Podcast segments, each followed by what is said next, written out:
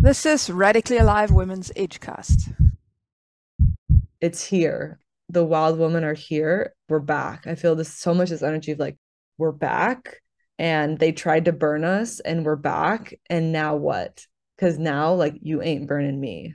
Now let's use the energy that we were afraid of before to be creators. Welcome to Radically Alive Women. You can already sense the aliveness in the space. How would you like to introduce yourself? My name is Charlotte Vetter, and I am a radically alive woman on a mission to keep becoming more radically alive. I don't want to put myself in a box. I don't want to tell you that I'm something and then suddenly in four seconds, I'm not that anymore. so, the one thing that I am and that I will say I am is a woman. And I feel like that is enough for me to say that I live through as a woman. Sounds totally appropriate for a radically alive woman to not be one thing or have one label or even a few labels. So being in evolution at all times. What does it mean for you to be radically alive?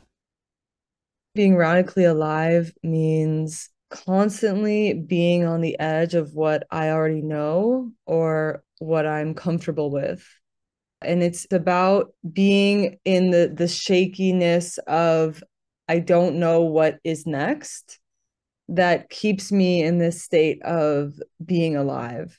And i feel right now even just looking at you and being here that i have absolutely no idea what the word is after the word that i'm saying right now. That it's like i'm walking on a bridge and the bridge is being built as the words are coming through me and i feel this is how i navigate my life as i'm in like this deep surrender and trust of the divine guidance and my spirit within me to take me to the next step and that it will be built as i go. So it's about that. And then in a less meta conversation it's about in my life now taking a stand for what is true to me and what I care about and what I want to see in the world. And it's about going so far into that that other people are very uncomfortable. And it's sort of the, the pendulum swing from where I came from, which was so much about pleasing and adapting. And I refused to smile for no reason. I refused to be nice. I refused to say, like, agree just because it's what I could or should do to keep the flow of the space being radically alive is like going into the friction point that I so rarely had done before that now I I feel like this is there is no other way but for me to go into the eye of the needle of my life and it's just like um I feel naked. I feel naked often that there's like I'm about to say something and when I say it I will have nothing there will be nothing. It's just that that moment or that phrase and it's this very powerful thing where I don't feel I need anything else but myself to be there and alive. I can really sense that in the space with you right now also for me. Without that there's a lack of aliveness because then it's already pre-built or something. I get that quality in you also this quest for being at that edge that is being at the edge you must have developed a relationship with your fear somehow to be able to do that. Would you want to say something about how you got to be able to do that? Out of all of the four feelings, fear is the one that I feel most connected to since I was very young. And when I was really young, at night, whenever it was dark, I would see spirits. I would see moving things and energies and like colors moving and i could have sworn there was a witch under my bed and i could have sworn and i was screaming to my parents. I'm like there's someone in my room. Like i could feel the presence of other things in this room and i was very very scared at the time and i didn't have the language and neither did my parents to really support me in that. It's more like oh you're having a dr- bad dream or you're seeing things or you know it's okay. And for me it really like was not okay. But i was basically this makes my my parents sound a little bad, but I was kind of like locked in my room with it. So at some point, I found out how to be with it and somehow survive like this somehow very scary ability that I had to connect with the energetic spaces. And for most of my life, I had this understanding that, okay, if I'm afraid of something, it's okay. And maybe it's interesting, or maybe I learned something new, or maybe like I had this curiosity because I wanted to understand, like, what are these things in my room? So I think at some point I found a way to be curious about it when I realized like I wasn't dying from it, like they weren't killing me. The monster didn't eat me or, or whatever that the spirit was. And I the sad part is I don't even really remember what these figures were. It somehow was washed from my brain. I just remember the feeling of being in there and being like, there's something else in my room. So I think it kind of started then. And I think my childhood survival strategy turned into my superpower because when my parents split it was very scary and i was very alone and i was super overwhelmed and and i was young and i was little and i had these two younger brothers and i was using my fear to take care of them like i was afraid when my mom wasn't there i was afraid when my dad wasn't there i was afraid when i was home alone with them and then i was using it to like take care of to check in on other people and make sure everything's okay. So somehow i had this always had this intuition of like fear. I would always have this like premonition before things would happen i could feel that they were going to happen. And i would say it i'd be like something's happening or something's going to come. And i sometimes have dreams like i had a dream that my brother was dying and he was getting beaten and i was screaming in this like stadium stop please stop like begging him to stop and the next day we're out on a boat and, I'm with him hanging out. This is last summer. And the person driving the boat was like two inches away from running over him. And I burst out of my chair and I was like, stop! Just screamed as loud as I could. And, and the person like like pulled the gas back. And I had told everyone about the dream in the morning. We were in a group thing. And so I don't know, like it's a mystery somehow, but I've I'm really like aware of this energy and I use it to go to the next step my whole life. Like I constantly knew where the edge was, was like go to the same school that all your other friends go to and fit in and or go to the new school and where there's people from all over the world and you don't know what it's like, but there's something there that makes you feel alive. I can already tell where the aliveness lives. And somehow I think my childhood being so like on the outside perfect and put together I was looking for resistance. I was looking for like, okay, I, I want to feel something. I want to like be in the world. And this desire, which comes from this like archetypal wild woman part of me that just wants to scream and be naked and like hair things and just ah, it felt like I kept going through the jungle because I'm like, ah, oh, there's something more pure, there's something more honest that I can experience. And it's not here. It's not in this like comfort talking about the weather thing. And it's just like somehow I feel this is like my soul's signature. And what I notice is when nobody else is willing to say the thing or like to push the group off the edge or to shift the space, like it's almost, I feel like suddenly everyone's looking at me, but they're not. But then I realize, like, oh shit, I have to be the brave one. Like, I am the one who can hold this level of fear to take the next step and i feel that's a huge part of my role is that i go first in many ways uh, doing many wild somehow wild things and then i can go back and i can guide people that would never do it without a guide what are some and, of the wild uh, things that you've gone through that you're now guiding people through the first thing I would start is the kind of wildest thing that I've done is go through the possibility management trainings and the expand the box and the lab. And now I hold space as a possibility coach and I guide people through the maps, I facilitate the maps, I hold space for the processes.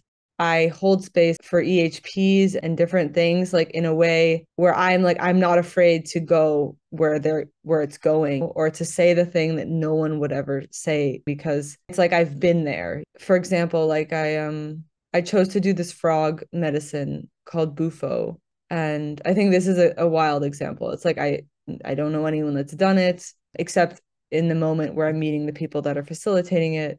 I didn't pre-plan it. Like I didn't Google it it was presented to me and I thought, yes. And it's a DMT experience, which is very, very wild. And you basically, when you take it, your whole mental brain completely shuts off. Like, imagine if you could just stop thinking for five seconds and your whole body goes limp and you just like melt on the floor. And what happens is you've experienced like just your pure soul. And I experienced myself coming down through the Fibonacci spiral, through the cosmic womb into my body as a human. And it was fucking scary as shit. I was literally screaming bloody murder and crying and just the loudest, the biggest I maybe ever have as I'm realizing I'm coming to earth and I'm screaming, no, like, don't put me back here. I do not want to go back into this situation. And I'm fighting it. I have a sword out and I'm fighting these demons as I'm going into the cosmic spiral into earth. And and as this experience, I got this ah, for the first time, I really felt what is just my soul. And then it gave me this clarity that everything else is just my box.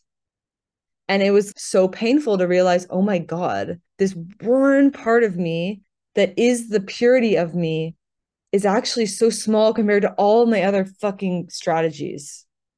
It was such a huge distinction for me.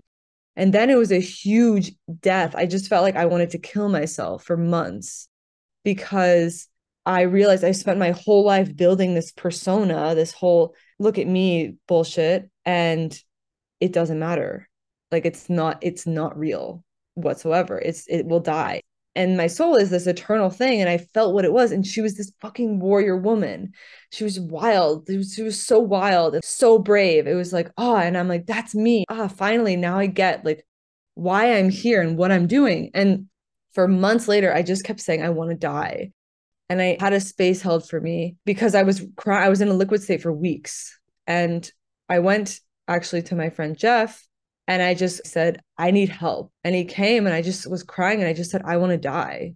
And I discovered with the support of the space holding that I actually don't want to die, but I, all these other parts of me want to die. And this initiation has given me the ability to hold space for people when they want to die.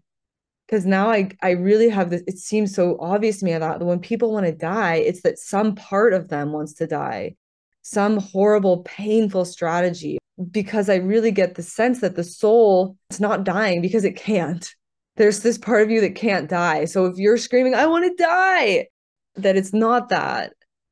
So I hold space to just navigate through that to see if there's any gold for people. And most of the time, it's yeah, that they want it, some part of them wants to die. And that's why teenagers, so many teenagers commit suicide because at that time in your life you're shape shifting like you're going from your childhood strategy and you're trying to become an adult and you're like get this shit off of me I want to be free. I want to be sovereign. I want to live my own life. Like, I need to get out of this house. I need these weird people to leave me alone and I need to be free. And so I just have this huge aha moment about, of course, you want to die as a teenager because some part of you does need to die. So what I feel is really my how I do it now is like I'm just living and then crazy shit happens. And then I live to tell the tale and I live to then be a space holder for whoever is walking the same path. Sounds like you're really a yes to life, to the life of your essence, your soul, your being, or letting yourself be shaped by life in that way, and then yeah. being also okay with these other parts dying. What fascinates me is there's an element that I hear in you that is this connection to feminine. I don't even know the word for that, but to this unseen realm. How do you nurture that or how do you train that?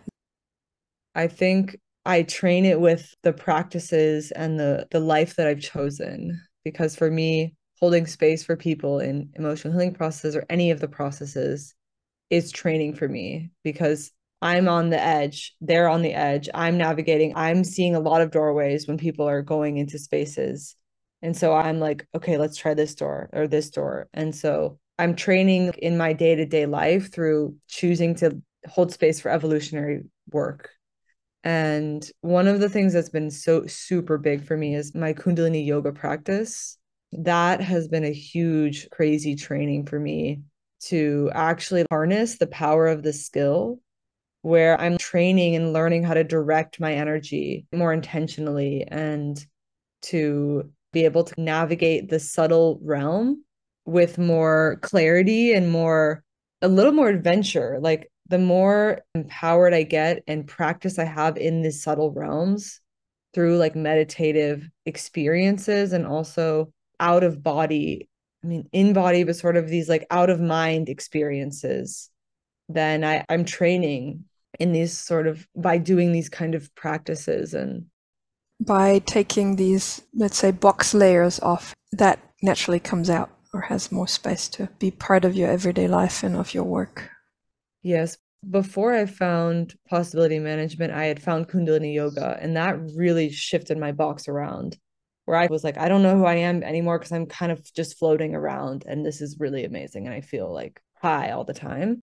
And when i landed into the PM spaces, I felt, oh, now I can like really, this superpower of mine is very useful. Like I'm not just floating around anymore with it. Like I'm, this is a skill and this is something that really serves the space. And I, I didn't have that clarity about it before. So the spaces that you offer, I saw that you you offer something for wild women, some sort of a wild woman program. What is that? So it's being birthed right now. I basically decided I was for a while I've been trying to figure out like what is it that I'm doing and what is it that I'm taking a stand for and how can people find me? Because the people that do find me it's such a match. It's like so spot on and it's fucking amazing and we're just blasting off together. And through this discovery and through trial and error I'm like ah I am a guide for the wild woman way. And it's not that it's it's not Charlotte's wild woman it's just that I have the touch into like my toe into the river of the wild woman way. I can feel it. If someone is getting close if someone is near if someone wants this I feel it in my whole body and I can say go. So the wild woman way is the beginning of a community I want to build of women who are choosing to live evolutionary and choosing to kind of rewild themselves to like returning to the natural way of being without like going back to how it used to be but somehow with the flavor of the next culture which is it's wild but it's also graceful and it's also clear and it's chaos but it's clear. And so i was trying to find out like what is the fuck am i really doing? And then this wild woman way kept coming to me. And i i got this download to start writing a book about it because i have all these little chapters and these little distinctions that got me to the next step of the wild woman way. And yeah I, I mean i've just like ripped off so many layers. And so it's a community that's about that. And my vision is to have it be a community where other women are also space holders for it so we're like a council of wild woman ways space holders and navigators. And right now there's 11 women total and I'm just calling it a woman circle. We meet once a week and I bring a theme, we pick a theme and we go into it together and we feedback and coaching and spaces and processes and experiments and and sometimes things totally outside of the PM box like around tantra and breathing and other things that I have studied and learned that support the wild woman way. So that's sort of what I'm bringing. And it's like, I'm just really trying to move out of the modern culture coaching thoughtware to how do I make this a circular offering? How do I make it like supporting more people to support more people and a movement? Like somehow I want to make a movement out of this. And my vision is to make a festival, like a gathering, like a wild woman way gathering and bring people bring you and bring and gather for just a week with only women and yeah i'm in sounds amazing. fantastic just have you know like three o'clock dragon speaking every day mm-hmm. and naked explosion dancing and processes and maybe a whole etb before it like in the beginning and just like setting the space and creating the place for us to really explore this archetype which to me is all of the archetypes in one because the wild woman you need all of it you need all everything you've got to really take that step and it's somehow it's here the wild women are here. We're back. I feel this so much this energy of like, we're back. And they tried to burn us and we're back. And now what? Because now, like, you ain't burning me. Now let's use the energy that we were afraid of before to be creators. And I'm finding how to out how to do that as I go. Thank you so much for doing that and for sharing it here. Thank you for asking and for holding space for this radically alive way of being. If you are enjoying this Agecast and want to support it, there are various ways in which you can do that. You could share with as many people as possible the episodes that are coming out once a week. You can donate to the building of Radically Alive Women's Headquarters, Raw HQ, at the southern end of Lake Taupo a compact recording and creation studio. You can become a member and with your monthly subscription not only gain access to specific content but also support the creation of the free content. And you can join live spaces to really transform your own reality to make space for your own radical aliveness with higher levels of consciousness. There's a Women's Rage Club coming up five weeks two hour sessions on a Friday. This is all online, so you can do that from your home.